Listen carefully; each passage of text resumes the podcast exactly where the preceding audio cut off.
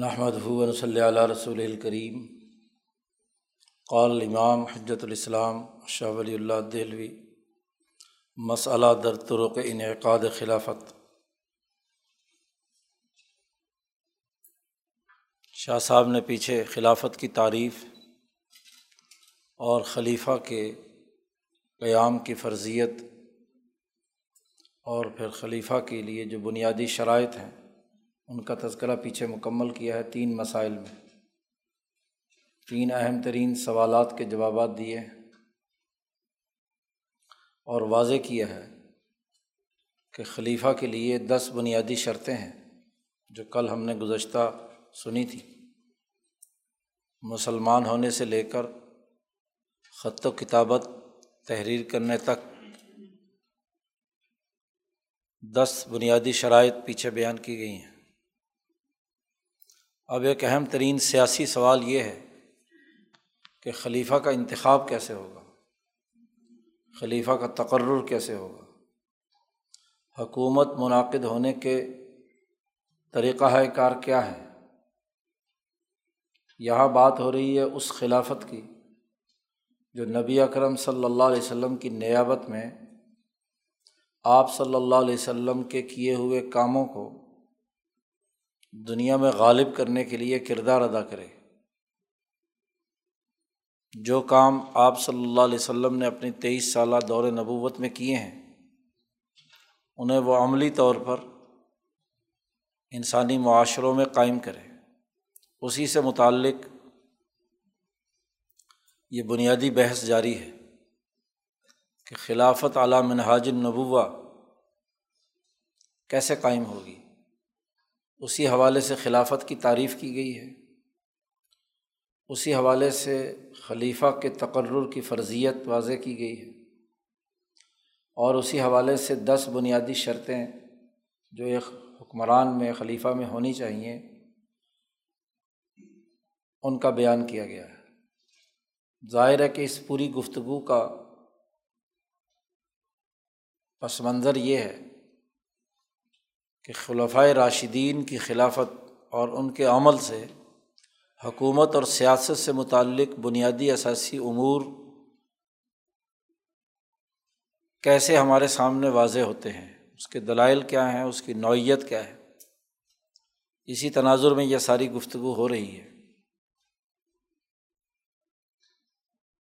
یہ تمام چیزیں ان کا تعلق چونکہ تاریخ کے مطالعے سے ہے اور حقائق سے ہے جو نبی کرم صلی اللہ علیہ وسلم کے بعد وقوع پذیر ہوئے، تو اسی کے تحلیل و تجزیے کے تناظر میں شاہ صاحب یہ گفتگو کر رہے ہیں۔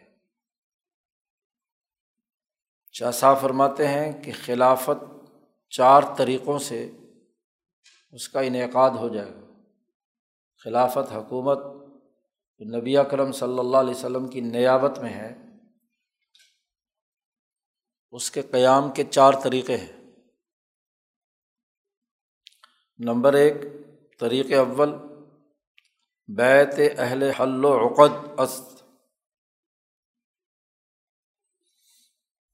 بیت کرنا ہے ان لوگوں کی جو انسانی سوسائٹی کے معاملات حل کرنے کے ذمہ دار ہیں۔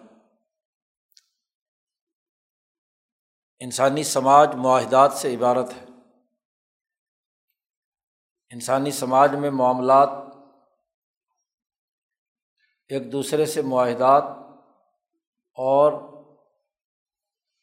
ایک دوسروں سے قائم ہونے والے عقود اور عقود سے تعلق ہے، معاہدات سے تعلق ہے۔ سوسائٹی میں معاملات طے کرنے کے لیے آپس میں بندھن بندھتے ہیں اور بندھن ٹوٹتے ہیں۔ معاہدہ بے ہے معاہدہ نکاح ہے۔ دیگر سماجی معاملات ہیں۔ تو ہر ایک بستی میں، ہر ایک سوسائٹی میں، ہر ایک مملکت میں وہ لوگ جو معاملات طے کرتے ہیں، سربر اوردہ لوگ، منتخب لوگ۔ آج کے زمانے میں آپ انہیں منتخب لوگ کہہ لیں۔ جن کے ہاتھ میں معاملات کی گرہیں ہیں کہ گرا لگانا یا گرا کھولنا، دونوں قسم کی ذمہ داریاں ان پر ہیں۔ اور اس زمانے کے معاشرے میں قبائل کے سردار ہوتے تھے، جو اپنے اپنے قبائل کے معاملات کا فیصلہ کرتے تھے۔ سرپنچ ہوتے تھے جرگا میں شامل ہونے والے نمائندگان ہوتے تھے۔ یا اسی طرح مختلف اداروں میں کام کرنے والے سربراہان، ذمہ داران۔ تو سوسائٹی کے وہ لوگ جو اس طرح کے سماجی معاملات اور معاہدات کے کرنے یا نہ کرنے کا فیصلہ کرنے والے لوگ ہیں، انہیں اہل حل عقد کہا جاتا ہے۔ تو ان سوسائٹی کے منتخب لوگ مل کر بیت کریں خلیفہ کے ہاتھ پر۔ بیت کا تعلق اپنی رائے کا اظہار ہے۔ ووٹ دیں، آج کل کی اصطلاح میں کہا جائے۔ تمام لوگوں کی ووٹنگ سے، ان کے رائے دینے سے خلیفہ کا انتخاب ہوگا اور یہ کون کون لوگ ہوتے ہیں؟ اہل حل و عقد، مسلمان معاشرے میں بالخصوص، جس فکر و نظریے پر وہ ریاست قائم ہے، اس فکر و نظریے کے علماء، شاہ صاحب کہتے ہیں از علماء۔ تو چونکہ علماء جو اس علم سے مکمل واقفیت اور آگہی رکھتے ہیں، جس نظریے سے بھی ان کا تعلق ہے۔ تو یہاں دین اسلام کی بات آ رہی ہے۔ تو یعنی جو قرآن حکیم، احادیث اور دینی علوم پر عبور رکھنے والے لوگ ہیں، اہل حل و عقد میں اہل علم شامل ہیں۔ نمبر دو قزات وہ اہل علم جن کو سرکاری طور پر فیصلے کرنے کے لیے قاضی یا جج مقرر کیا گیا ہے۔ ظاہر ہے کہ وہ بھی اہل حل و عقد میں سے ہے وہ بھی لوگوں کے فیصلے کرتے ہیں، ان کے جھگڑے نمٹاتے ہیں۔ وہ عمرا تیسرا طبقہ وہ جو انتظامی نظم و نسق قائم کرنے والے افسران ہیں۔ انتظامی امور سر انجام دیتے ہیں۔ عمرا امیر کی جمع ہے۔ اسے بھی نظم و نسق قائم کرنے کے لیے بہت سے فیصلے کرنا ہوتے ہیں۔ ان کے ہاتھ میں بھی بہت سی گریں لگانا اور کھولنا ان کا اختیار ہوتا ہے۔ وہ وجوہ ناس، چوتھا طبقہ۔ لوگوں میں سے وہ جو سربر اوردہ لوگ ہیں۔ قبائل کے سردار ہیں۔ یا کسی سوسائٹی میں اثر و رسوخ رکھنے والے لوگ ہیں۔ کسی خاندان کا سربراہ ہے، نمائندگی کرنے والا ہے۔ تو یہ چار طبقے اہل حل و عقد میں شامل ہیں۔ علماء اس لیے کہ وہ گویا کہ اس سوسائٹی کے امور سر انجام دینے کے علم کے ذمہ دار ہوتے ہیں، وہ تھنک ٹیکس ہوتے ہیں، سوسائٹی کے معاملات کا جائزہ لیتے ہیں، تجزیہ اور تحلیل کرتے ہیں۔ عدلیہ کے افسران اس لیے کہ وہ لوگوں کے معاملات سنتے ہیں، انہیں معاملات سے آگہی ہوتی ہے، تجربہ ہوتا ہے اس کا۔ انتظامیہ کے افسران اور سیاسی رہنمایان چاروں طبقے مل کر بیت کریں۔ ایک طریقہ یہ ہے، گویا کہ سوسائٹی کے ہر قابل ذکر طبقے کے افراد جن کے پاس اجتماعی معاملات ہیں۔ کیونکہ اجتماع کے لیے، سوسائٹی کے لیے آپ حکمران بنا رہے ہیں۔ کہ حضور ایشا متیسر شود جس وقت انتخاب ہو رہا ہے، اس وقت جو بھی ان میں سے موجود ہیں۔ مثلاً پارلیمنٹ میں جتنے ممبران موجود ہیں، وہی ووٹنگ میں شریک ہوں گے نا۔ جو نہیں ہے، نہیں سے۔ ایسے ان چاروں طبقات میں سے۔ شاہ صاحب یہ کہتے ہیں کہ تمام ریاست کے، تمام ممالک شہروں کے، علاقوں کے، تمام اہل حل و عقد کا اتفاق شرط نہیں ہے۔ کیونکہ اگر ایسی شرط لگائی جائے تو یہ کام کرنا خاصا مشکل ہے۔ جو حاضر موجود ہیں، ممبران، ان کی بیعت جو ہے ان کا اپنی رائے کا اظہار کر کے اپنے خلیفہ کا انتخاب کرنا یہ لازمی ہے۔ شاہ صاحب کہتے ہیں کہ اگر یہ شرط لگائی جائے کہ اس ریاست کے تمام لوگ جو ہے اہل حل و عقد، وہ ان کا اتفاق ضروری ہے کہ سب متفقہ طور پر کریں، کسی کو کسی سے کوئی اختلاف نہ ہو۔ تو یہ ممکن نہیں ہے۔ زیرا کہ عام ممتن است۔ اس لیے کہ یہ کرنا تو بہت ہی نہ ہونے والی بات ہے۔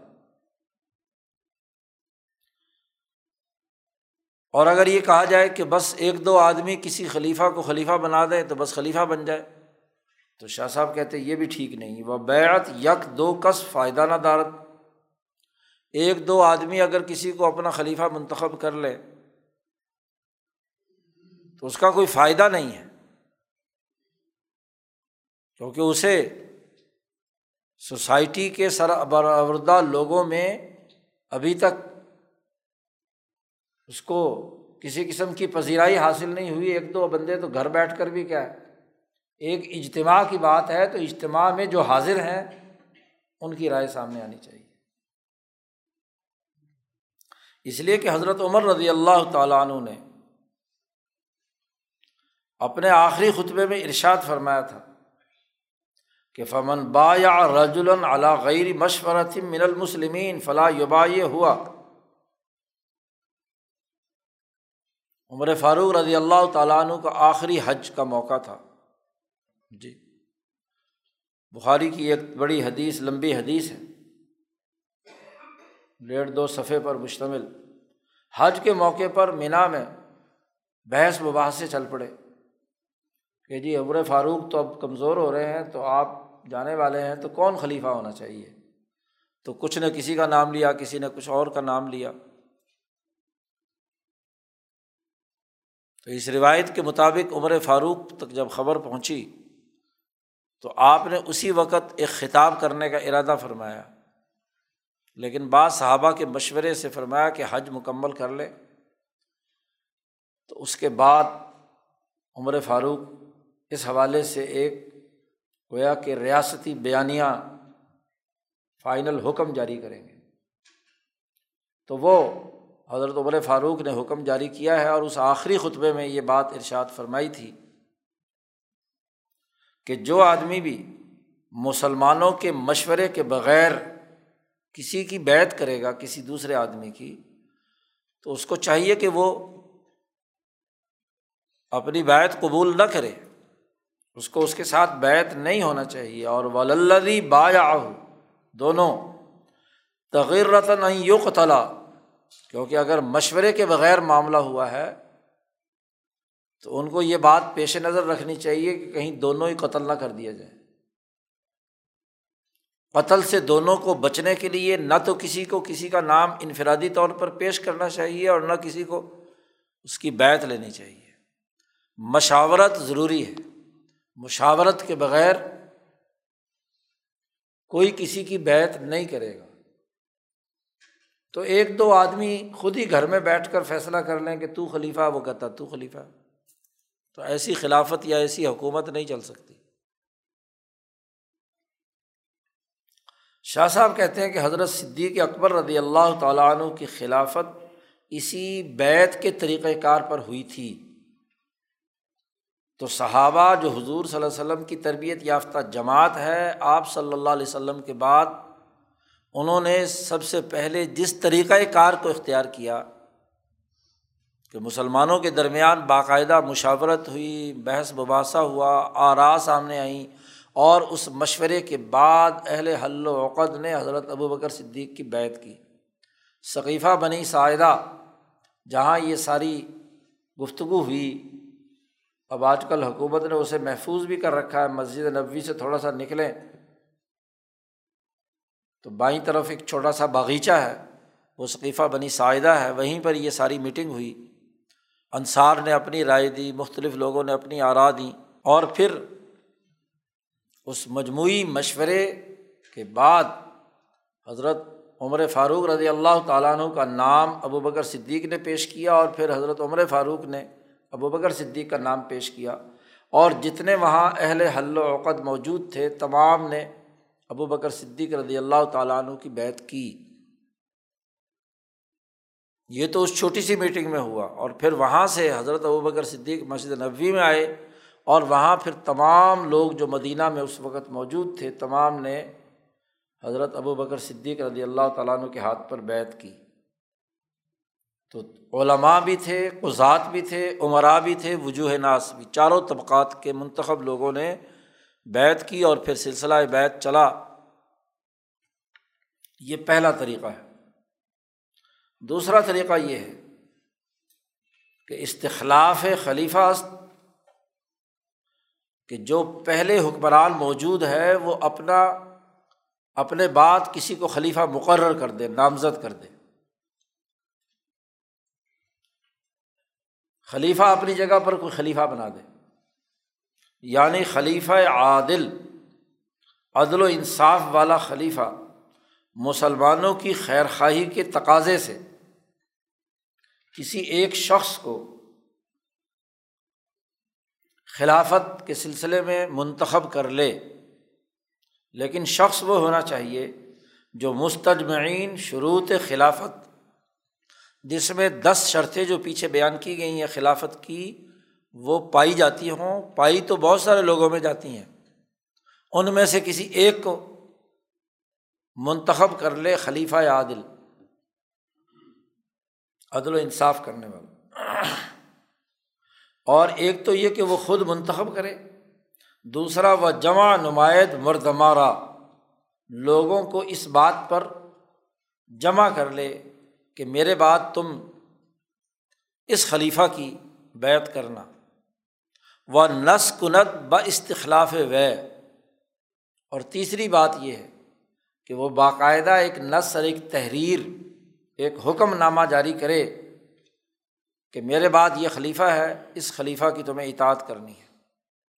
وہ وسیعت نمایت ب اتباع وے۔ چوتھی بات یہ ہے کہ باقاعدہ وسیعت لکھ کر جائے کہ اس کی اتباع کرنی ہے، پابند کر کے جائے۔ تو چار چیزیں ہیں۔ ایک ایسا شخص جس میں خلافت کی یہ دس شرطیں پائی جاتی ہیں، اسے منتخب کرے، تمام لوگوں کو اس پر متفق کرے، پھر اس کا حکم نامہ جاری کرے، پھر اس پر وسیعت کرے۔ بس این شخص میان سائر مستجمعین شروط، خصوصیتیں پیدا کنت۔ یوں تو بہت سارے لوگ ہیں جو یہ دس شرائط پوری کرتے ہیں، حکومت بنانے کے قابل ہیں، خلیفہ بن سکتے ہیں، لیکن جب اس سے پہلے کے خلیفہ نے ان میں سے کسی ایک آدمی کو اس طرح منتخب کر لیا تو اس میں ایک خصوصیت پیدا ہو گئی، ترجیحی خصوصیت۔ وہ قوم را لازم است، اب قوم پر لازم ہے۔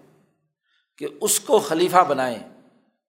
کیونکہ اس سے پہلے جس خلیفہ پر تمام لوگ متفق تھے، انہوں نے اسے اختیار کیا ہے، ترجیح دی ہے۔ لہٰذا اب اس کی پابندی کریں۔ انعقاد خلافت حضرت فاروق بہمی طریق بود۔ حضرت عمر فاروق رضی اللہ تعالیٰ عنہ کی خلافت اسی طریقۂ کار کے تحت منعقد ہوئی ہے کہ حضرت ابو بکر صدیق رضی اللہ تعالیٰ عنہ نے لوگوں سے اپنی زندگی میں رائے لینا شروع کی۔ کہ میرے بعد کون خلیفہ ہونا چاہیے؟ تو لوگوں کی تمام آرا آنے کے بعد ہر طرح کی رائے آئی۔ کچھ لوگوں سے حضرت ابو بکر صدیق نے پوچھا کہ میرے بعد عمر اگر خلیفہ ہوں تو کیا خیال ہے؟ تو کچھ لوگوں نے سوال اٹھائے کہ عمر فاروق تو بڑے غصے والے آدمی ہیں اور آپ بڑے نرم دل ہیں۔ اگر عمر فاروق کو حکمران بنا دیا تو وہ اپنا جلال اور اپنا غصہ ظاہر کریں گے تو لوگوں کو مسائل پیدا ہوں گے۔ تو بغیر صدیق نے فرمایا کہ ان کی سختی میری نرمی کی وجہ سے ہے اور جب میں نرم راستے سے نہیں ہوں گا تو عمر خود نرم ہو جائیں گے۔ تو یعنی خود وضاحت بھی کی۔ ابو بکر صدیق رضی اللہ تعالیٰ عنہ نے گویا کہ ترغیب بھی دی۔ اس طریقے سے لوگوں کو جمع کیا اور سب نے بال اتفاق حضرت ابو بکر صدیق کے دنیا سے جانے کے بعد حضرت عمر فاروق کو اپنا خلیفہ مقرر کیا۔ تیسرا طریقہ، شاہ صاحب کہتے تیسرا طریقہ شعرا است۔ کوئی ایک شعرا کی کمیٹی بنا دی جائے، وہ اپنے مشورے سے کیا ہے؟ حکمران بنائے۔ بئی صورت کے خلیفہ شائع گردانت خلافت را۔ درمیان جمع از مستجمعین شروط خلافت کہ ایک جماعت مقرر کر دی جائے، جن میں خلافت کی تمام شرائط پائی جاتی تھیں۔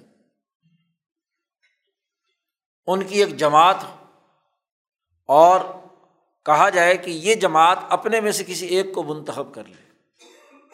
وہ گوید ازمیا ای جمع ہر کرا اختیار کنن خلیفہ او باشد کہ یہ جماعت اپنے میں سے جسے حکمران منتخب کرنا چاہے تو وہ خلیفہ ہوگا پس بعض موت خلیفہ تشاور کنن، خلیفہ کے مرنے کے بعد وہ آپس میں مشورہ کرے اور وہ یک را معین سازن، ان میں سے ایک کو مقرر کر دیں۔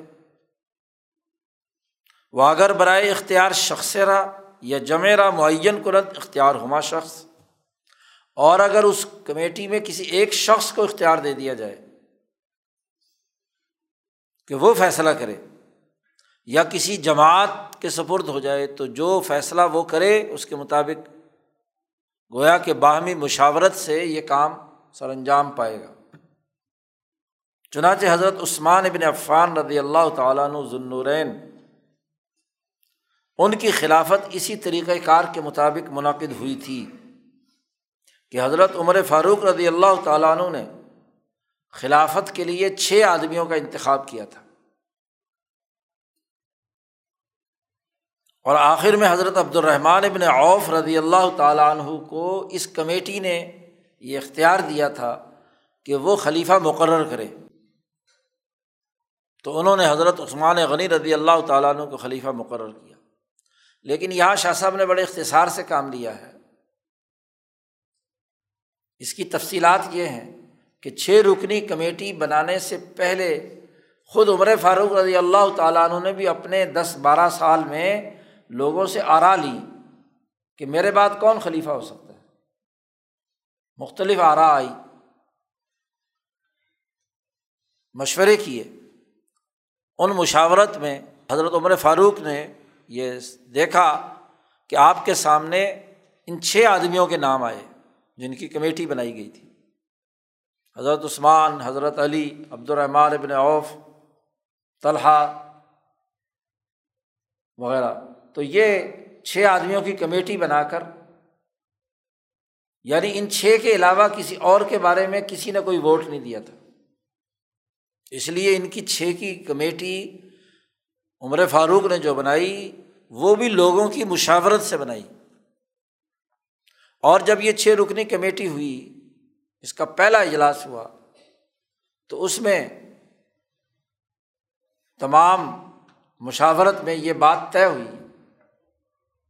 تین آدمیوں نے کہہ دیا کہ ہم تو باقی تین کے حق میں دستبردار ہوتے ہیں۔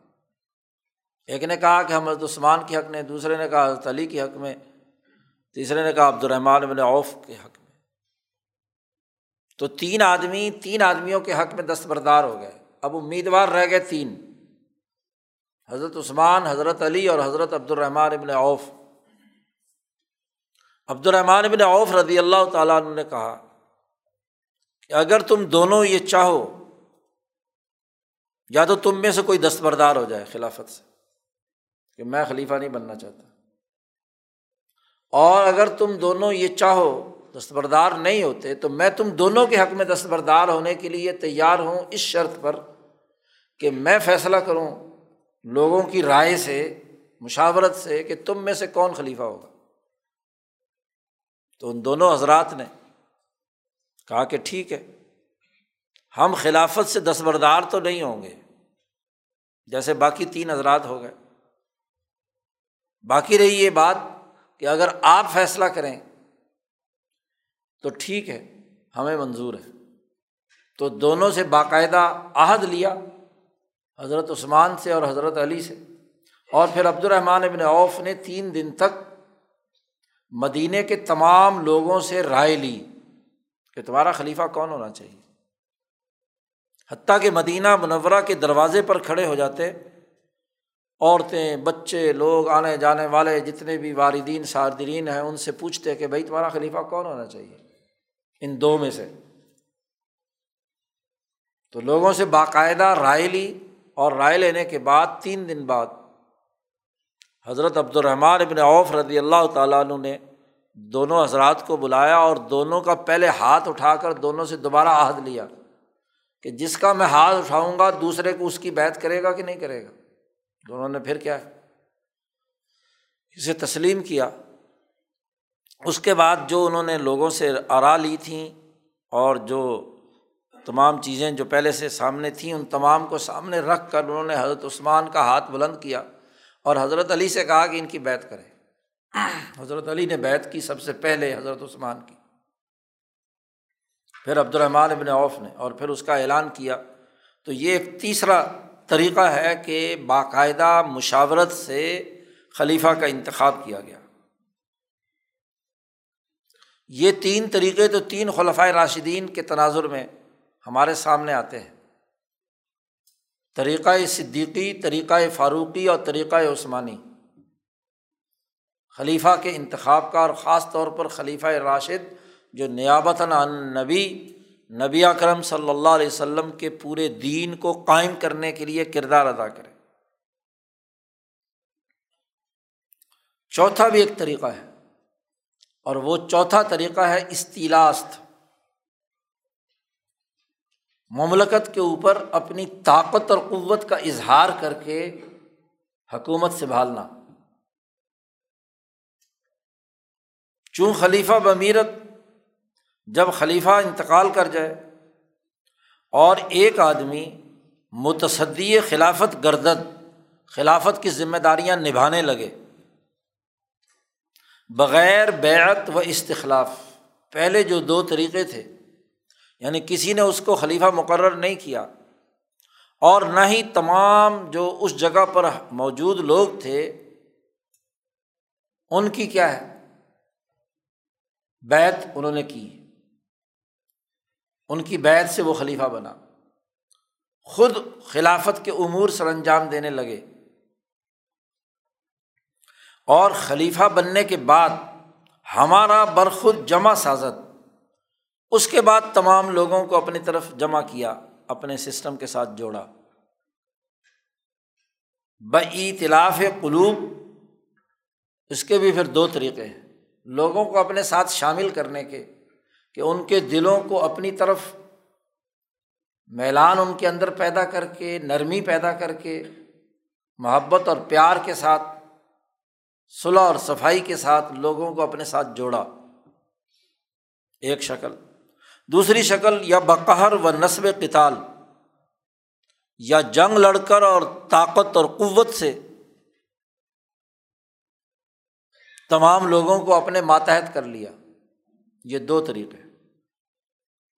شاہ صاحب کہتے ہیں، کوئی اس طریقے سے حکمران بنا تو خلیفہ شود، وہ خلیفہ بن جائے گا، حکمران قرار پائے گا۔ وہ لازم گردد بر مردواں اتباع فرمان او۔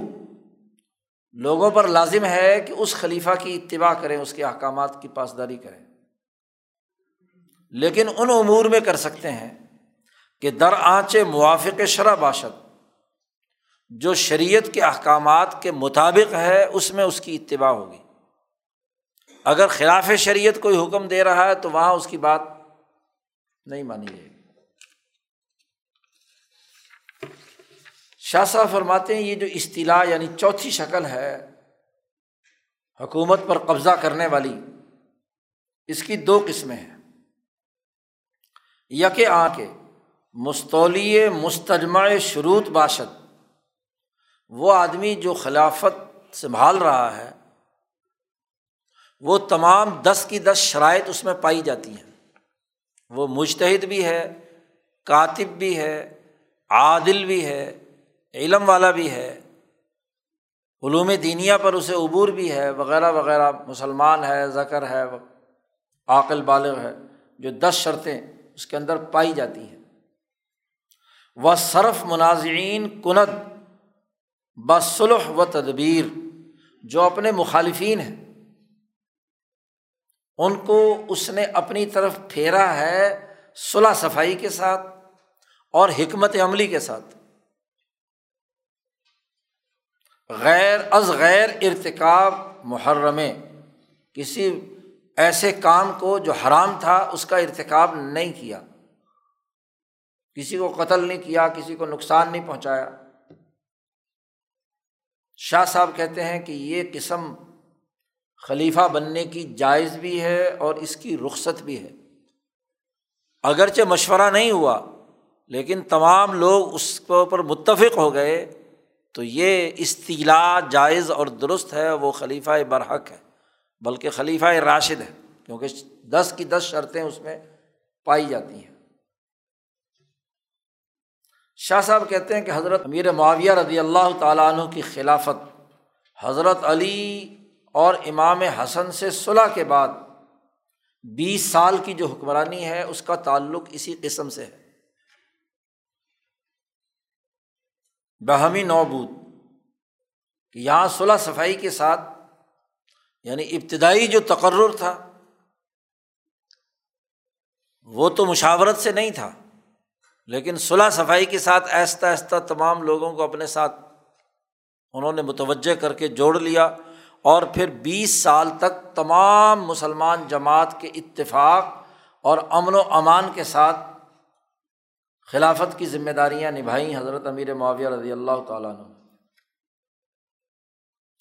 دوسرا طریقہ یہ ہے کہ جو خلیفہ بنا ہے جس نے تسلط حاصل کیا ہے، اس میں دس کی دس شرطیں پورے طور پر نہیں پائی جاتی تھی۔ کچھ پائی جاتی ہیں، کچھ نہیں۔ اور وہ صرف مناظرین کنت بقتال و ارتکاب محرم۔ کہ اس نے جو مخالفین ہیں، ان کو شکست دی ہے لڑائی سے اور حرام کے ارتکاب سے۔ وہ آ جائز نیست۔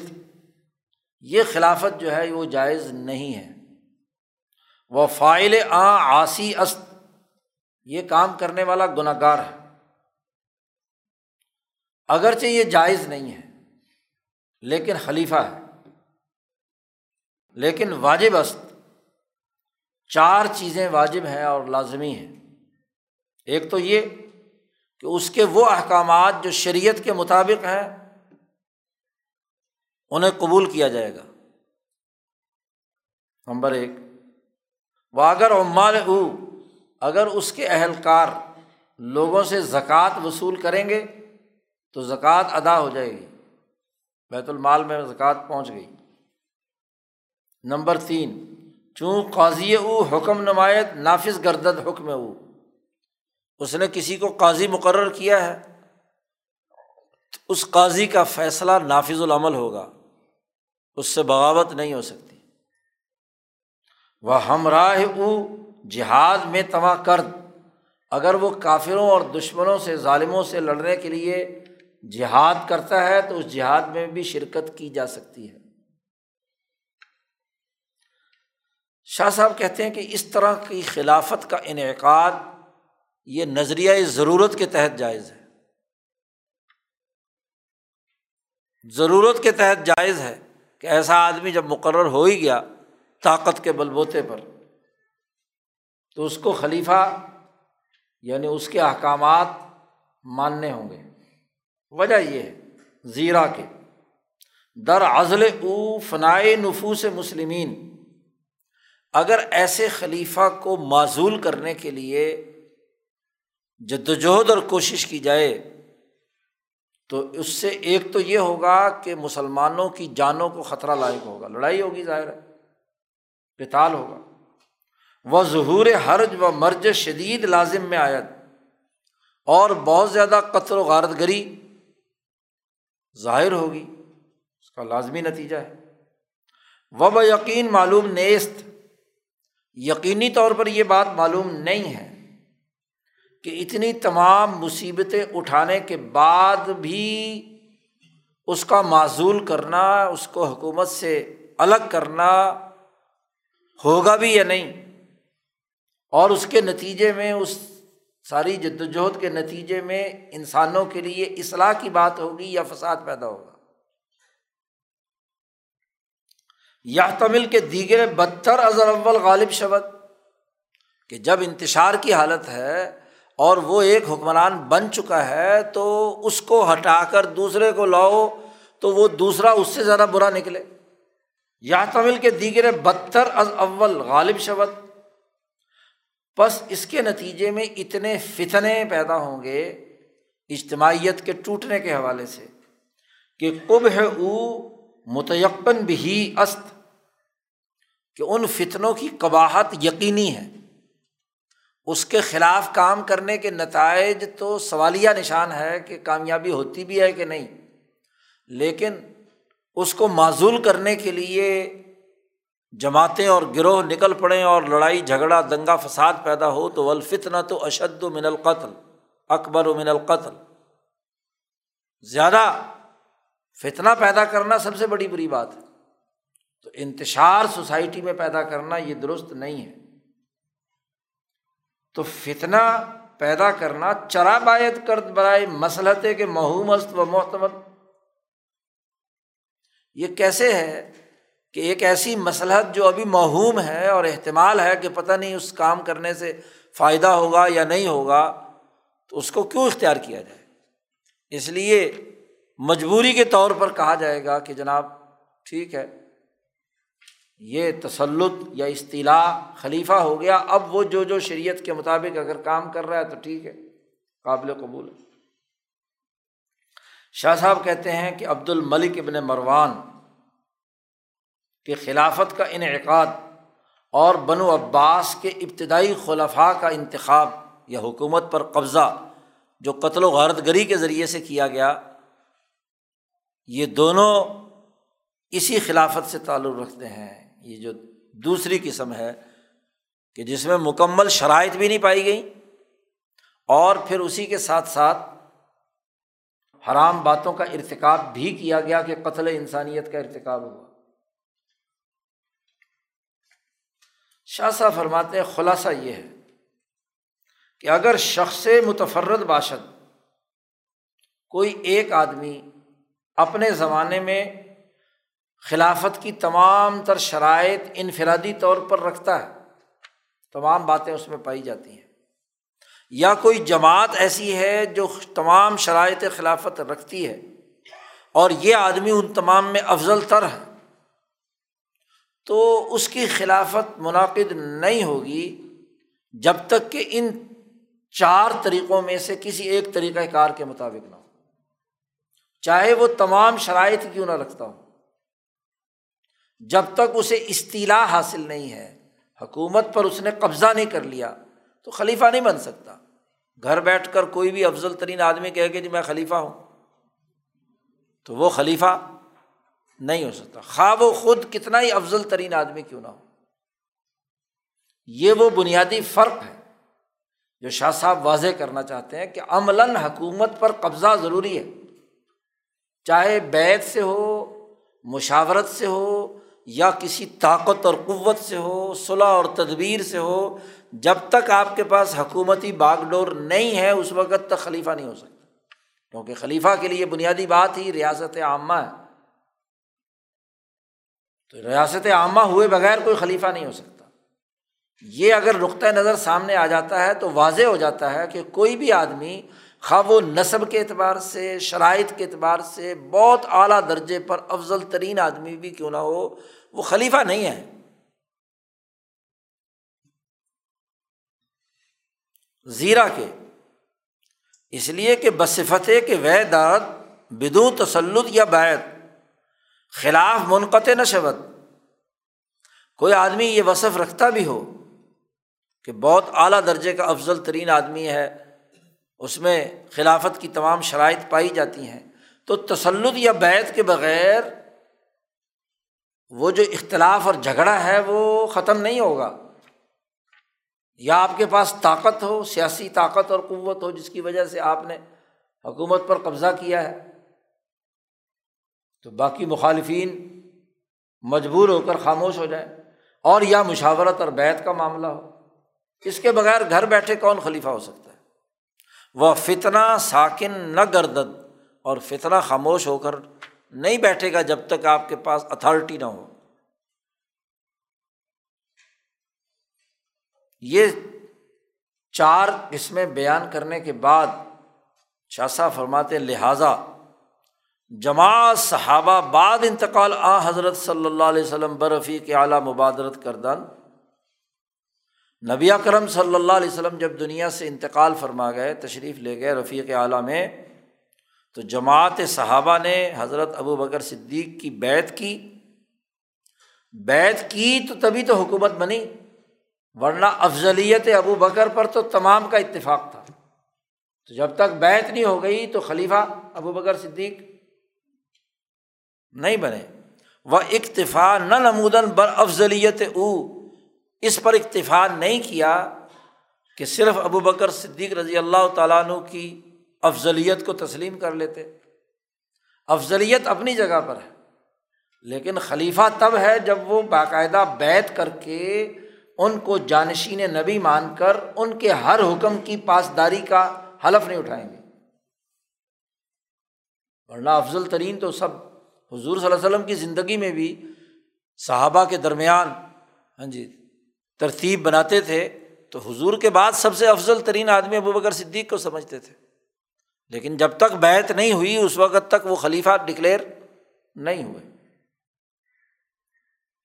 اب یہاں ایک اہم ترین مسئلہ ہے، اور مسئلہ یہ ہے کہ حضرت علی رضی اللہ تعالیٰ عنہ کی خلافت کس طریقۂ کار کے تحت ہوئی ہے۔ چار طریقے آئے ہیں۔ تو ابو بکر صدیق رضی اللہ تعالیٰ عنہ کی خلافت، حضرت عثمان کی خلافت، حضرت ہاں جی عمر فاروق کی خلافت کے تو تین طریقے پیچھے آ چکے ہیں۔ تو حضرت علی کس طریقۂ کار کے تحت خلیفہ بنے؟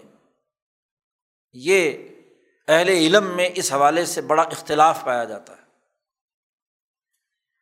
وہ اہل علم تکلم کردہ ان۔ اہل علم نے اس پر گفتگو کی ہے کہ خلافت حضرت علی بقدام طریق از ترک مذکورہ واقع شد۔ کہ حضرت علی رضی اللہ تعالیٰ عنہ ان چاروں طریقوں میں سے کس طریقۂ کار کے تحت خلیفہ بنے ہیں؟ اس پر گفتگو ہے، مختلف آ رہا ہے شاہ صاحب کہتے بمقتضائے کلام اکثر۔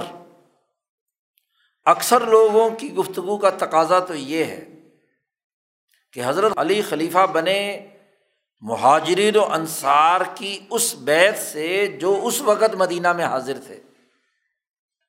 مدینہ منورہ میں اس وقت جو لوگ حاضر تھے، ان کی بیت سے آپ خلیفہ بن گئے۔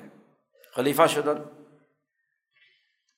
شاہ صاحب فرماتے ہیں، اسی لیے حضرت علی المرتضیٰ کے وہ اکثر خطوط جو انہوں نے اہل شام کو حضرت امیر معاویہ کو لکھے ہیں، وہ اسی معنیٰ پر گواہی دیتے ہیں کہ خود حضرت علی نے اپنی خلافت کے ثبوت کے لیے یہ بات تحریر کی کہ مدینہ میں جو لوگ مہاجرین و انصار اہل حل و عقد موجود تھے، انہوں نے میری بیت کی ہے۔ معاملہ یہ تھا کہ مدینہ منورہ میں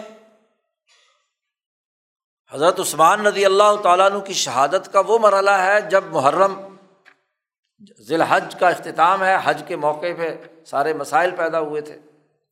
تو اکثر لوگ حج کے موقع پر مکہ مکرمہ میں تھے۔ حضرت طلحہ، حضرت زبیر، حضرت عائشہ، یہ تمام لوگ تو ادھر یہاں مکہ میں تھے۔ یہی وجہ ہوئی کہ وہ اختلاف کی نوعیت سامنے آئی کہ جب حضرت علی کی بیت لوگوں نے کی جو مدینہ میں تھے، تو وہ لوگ جو مکہ میں تھے، انہوں نے کہا کہ یہ ہمارے آنے سے پہلے بیت کیسے ہو سکتی ہے؟ اسی لیے وہ پہلے کوفہ اور پھر کوفہ سے سارا وفد حضرت عائشہ کی قیادت میں آیا اور پھر یہ جو جنگ جمل ہوئی ہے۔ تو پہلے چونکہ اصول بیان کر چکے ہیں کہ جو اس وقت حاضر ہوں اہل مدینہ، جو بھی، ان کی بیت کافی ہے جو مدینہ میں دارالحکومت میں موجود ہے۔ تمام کا اتفاق لازمی اور ضروری نہیں ہے۔ تو اکثر لوگوں نے تو کہا ہے کہ حضرت علی اس وجہ سے خلیفہ بنے۔ وہ جمع گفتہ ان ایک جماعت یہ کہتی ہے کہ بشورا انعقاد خلافت ایشا شدھ، کہ حضرت علی کی خلافت شعرا کے ذریعے سے ہوئی ہے۔ تیسرا جو طریقۂ کار ہے۔ اس کی وجہ بیان کرتے ہوئے وہ کہتے ہیں کہ جب حضرت عثمان ندی اللہ تعالیٰ عنہ کا انتخاب ہو رہا تھا، تو مشورے میں یہ بات طے ہوئی تھی کہ حضرت علی، حضرت عثمان خلیفہ ہوں گے یا حضرت علی؟ تو ظاہر ہے کہ جب حضرت عثمان کا نام آ گیا، تو دو آدمیوں پر تو اتفاق تھا وہاں کہ دونوں میں سے کوئی ایک خلیفہ بنے۔ لیکن اس وقت کے مشورے میں ترجیحی طور پر حضرت عثمان کا نام آ گیا۔ اور جب عثمان نہیں رہے تو حضرت علی چوں عثمان نہ مار، علی متعین شد۔ تو علی ان کی جگہ پر کیا ہے؟ خلیفہ بن گئے۔ کچھ دوسری جماعت کا خیال یہ ہے۔ لیکن شاہ صاحب نے اس دوسرے نقطۂ نظر پر سوال اٹھایا ہے۔ وفی ہی معافی ہی اس میں جو کمزوری ہے بات کی وہ اپنی جگہ پر واضح ہے۔ کیونکہ وہ فرماتے ہیں کہ وہ جو اس وقت مشاورت ہو رہی تھی، تو وہ تو اس زمانے میں ایک خلیفہ کے تقرر کی تھی، نہ کہ مستقبل کی خلافت کے لیے مشورہ ہو رہا ہو۔ تو اس زمانے میں جو مشاورت ہے، اس مشاورت کے اندر حضرت عثمان جب آ گئے، تو اس مشورے کی تو تکمیل ہو گئی۔ اس لیے شاہ صاحب کا نقطۂ نظر اس سیاق و سباق سے یہی پتہ چلتا ہے کہ جو پہلی رائے ہے کہ مدینہ میں جو لوگ انصار و مہاجرین موجود تھے، ان کی بیت کرنے سے وہ وہاں مدینہ میں خلیفہ مقرر ہو گئے۔ اب اس چوتھے مسئلے کے ذیل میں کچھ اہم ترین سوالات، ذیلی مسئلے، نقطے شاہ صاحب بیان کرنا چاہتے ہیں۔ شاہ صاحب کہتے در ذیل ای مسئلہ نقطۂ چند باعث فہمید۔ یہ جو طریقۂ انتخاب ہے، خلاف خلیفہ کے مقرر کرنے کا، اس مسئلے کے ذیلی اور ضمنی بحث میں چند نقطے سمجھنے چاہیے۔ اور ان میں ایک اہم ترین بنیادی سوال تو خود شاہ صاحب کے اپنے فکر پر ہوا، شاہ صاحب نے اس کا جواب دیا ہے۔ اینجا سوال متوجہ میں شبد، یہاں پر ایک سوال پیدا ہوتا ہے۔ اس سوال کی تقریر یہ ہے کہ شاہ صاحب کہتے ہیں کہ اگر کوئی سوال اٹھانے والا کہے کہ شاہ ولی اللہ صاحب سے کہے کہ تو قائل بآ کہ خلافت حضرات شیخین بنسبوت کہ آپ اس بات کے قائل ہیں کہ حضرات شیخین یعنی ابو بکر اور عمر کی خلافت، یہ تو نبی اکرم صلی اللہ علیہ وسلم کی نس سے اور آپ کے حکم سے ہوئی ہے۔ ازاں حضرت صلی اللہ علیہ وسلم، آپ صلی اللہ علیہ وسلم کی طرف سے نس جاری ہو گئی تھی کہ میرے بعد کئی لوگوں سے حضور صلی اللہ علیہ وسلم نے فرمایا جیسا کہ آگے تفصیلی روایات نقل کریں گے کہ میرے بعد اگر کوئی مسئلہ ہو تو ابو بکر سے مل لینا۔ جی۔ تو یہ روایات میں گویا کہ خود رسول اللہ صلی اللہ علیہ وسلم اپنے بعد لوگوں کو کہہ رہے ہیں کہ ابو بکر سے۔ رابطہ کرنا تو اس کا مطلب یہ کہ حضور صلی اللہ علیہ وسلم ابو بکر کو اپنے بعد خلیفہ بنا رہے ہیں۔ ادھر سے شاہ صاحب یہاں یہ کہہ رہے ہیں کہ ابو بکر صدیق کی خلافت کا انعقاد اہل حل و عقد کے بیت سے ہوا ہے۔ اور عمر فاروق کی خلافت کا انعقاد جو ہے وہ حضرت ابو بکر صدیق کے خلیفہ بنانے سے ہوا ہے۔ تو ایک طرف آپ نس کی بات کر رہے ہیں اور دوسری طرف آپ بیت اور استخلاف کی بات کر رہے ہیں۔ برقول تو چگنا درست آیت۔ تو یہ بات آپ کے قول کے مطابق کیسے درست ہوگی کہ نس بھی موجود ہے اور ادھر سے کیا کہہ رہے ہیں آپ، انتخاب ہوا ہے بیت ہوئی ہے یا استخلاف ہوا ہے؟ تو شاہ صاحب اس کے جواب میں فرماتے ہیں، جواب گوئم ہم جواب دیتے ہیں اس کا۔ اور وہ یہ ہے کہ مقصود ماں آ است ہمارا اس پوری گفتگو سے بنیادی مقصد یہ ہے کہ بنس، آ حضرت صلی اللہ علیہ وسلم لازم شد خلیفہ ساختن حضرت صدیق و فاروق در زمان مخصوص۔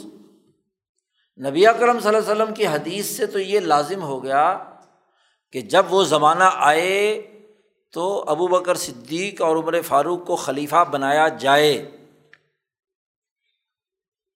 وہ ایشا متوجہ شدن۔ اور لوگوں سے کہا کہ تم نے ان دونوں کی طرف متوجہ ہونا ہے۔ وہ عقد خلافت برائے ایشا بستن۔ و امتسال امر ایشا نمودن۔ درانچ متعلق است بر خلیفہ لیکن خود خلافت کا منعقد ہونا کہ ابو بکر صدیق باقاعدہ خلیفہ بنے اور آپ صلی اللہ علیہ وسلم کے حکم کی پاسداری کرنا اس سے تو یہ معلوم ہوتا ہے کہ خلافت انہیں ملنی چاہیے، لیکن وجود خلافت بالفعل عملاً تو تب ہوگی نا کہ جب بیت کریں گے اہل حل و عقد۔ بیت کے بغیر عملاً بالفعل، وہ تو نس سے تو صرف یہ ثابت ہوا کہ لوگ جو ہے ان کو چاہیے کہ خلیفہ بنائیں ابو بکر صدیق کو۔ لیکن عملاً تو تب بنیں گے جب آپ صلی اللہ علیہ وسلم کے وصال کے بعد ان کی بیت کی جائے گی۔ تو دونوں میں کوئی جھگڑے کی بات نہیں ہے۔ یا خلیفہ بنایا تو خلیفہ استخلاف پر عمر فاروق خلیفہ بن گئے۔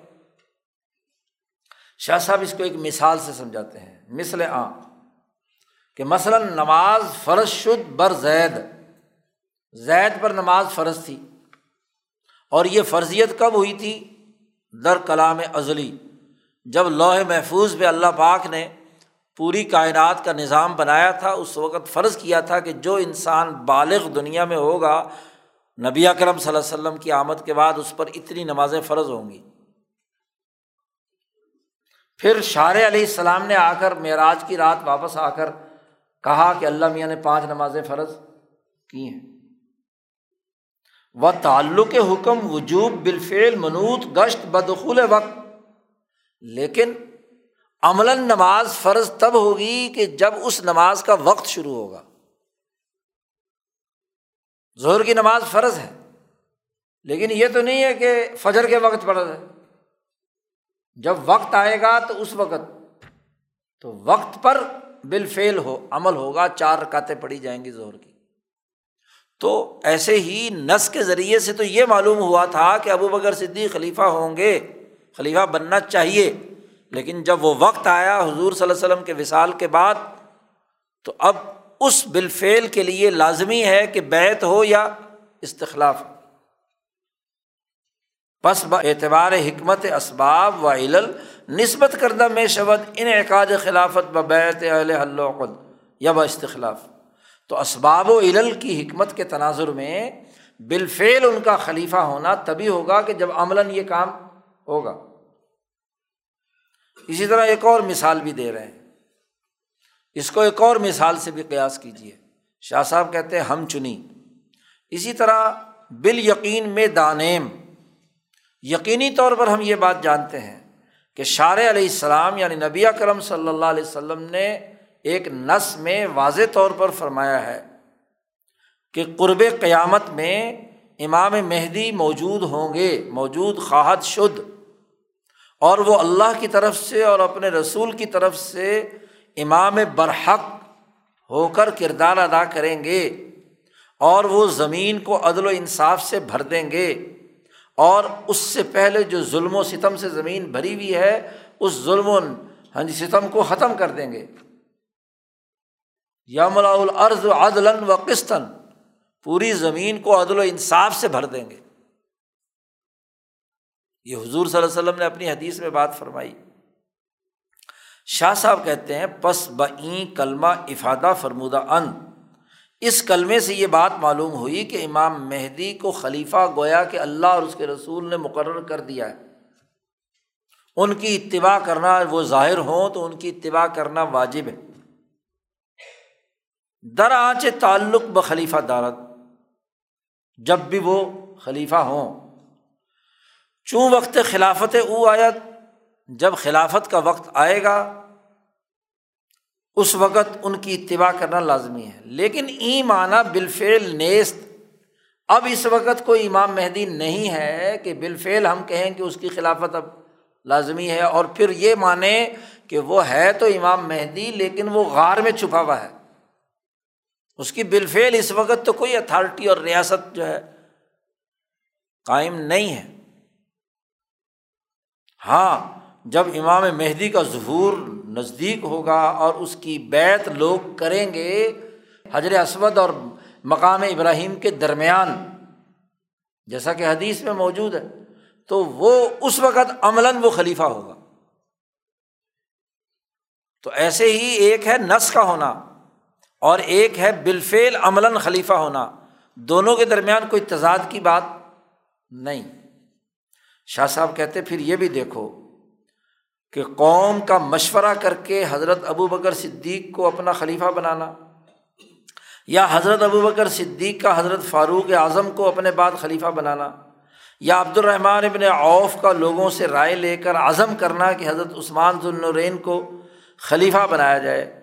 اس سے یہ بات لازم نہیں آتی کہ یہاں حدیث کی نس موجود نہیں ہے۔ آپ صلی اللہ علیہ وسلم نے نہیں فرمایا۔ یا آیات میں اس کے حوالے سے کوئی حکم نہیں ہے۔ بلکہ ظاہر آست، ظاہر یہ ہے کہ یہ بزرگ جو ہیں، انہوں نے اس نس کو یا اشارے کو شار علیہ السلام کی دستاویز سمجھا اور اس کے مطابق انہوں نے فیصلہ کیا۔ وہ مشہور شد درمیان مردم نسبت بیشا چونکہ یہ بات ان کے بارے میں مشہور تھی، تو اس کو پیش نظر رکھ کر عملاً انہوں نے یہ کام کیا۔ اس کی مثال ایسے ہی شاہ صاحب کہتے ہیں کہ اگر یہ بات کہی جائے کہ امام ابو حنیفہ فلاں چیز کو واجب کہتے ہیں یا امام شافی فلاں چیز کو واجب نہیں کہتے یا عمر فاروق رضی اللہ تعالیٰ عنہ نے کہا ہے کہ یہ چیز حلال ہے اور یہ حرام ہے، تو اس کا کیا مطلب ہے؟ اس کا مطلب یہ ہے کہ اصل تو شار اللہ اور اس کے رسول ہیں۔ انہوں نے حلال و حرام یا واجب اور غیر واجب کہا ہے۔ بالفعل امام ابو حنیفہ نے اپنے زمانے میں کہا، اسی نس کو اللہ کے حکم کو سنا کر کہ یہ چیز واجب ہے۔ اور کسی دوسری نس کو دیکھ کر امام شافی نے کہا کہ واجب نہیں ہے۔ تو اب امام شافی کا اجتہاد یا امام ابو حنیفہ کا اجتہاد اس بات کا تقاضا تو نہیں کرتا کہ نس نہیں ہے موجود۔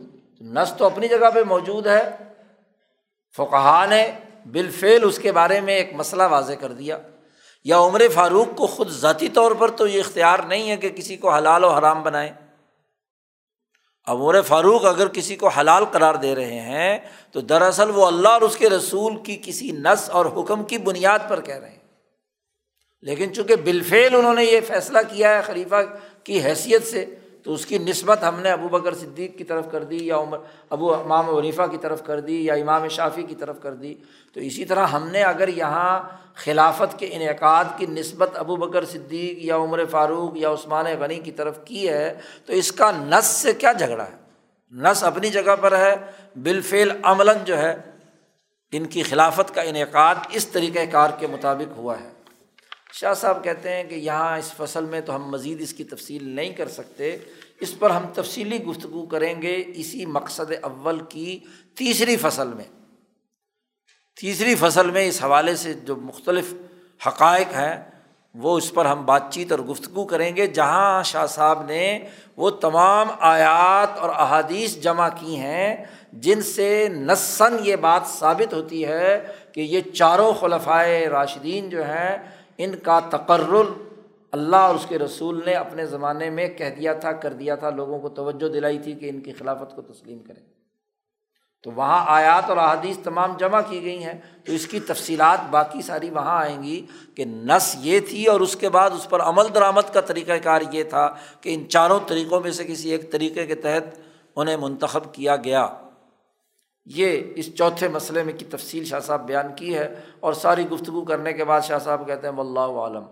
ہم نے اپنی رائے یہاں بیان کر دی ہے، باقی حقیقت اللہ میاں جانتا ہے، ہم اللہ سے بڑھ کر کوئی اور عالم کون ہو سکتا ہے؟ اس کے بعد پانچواں مسئلہ شاہ صاحب نے بیان کیا ہے، وہ ان شاء اللہ کل پڑھیں گے۔ اللہ مسلم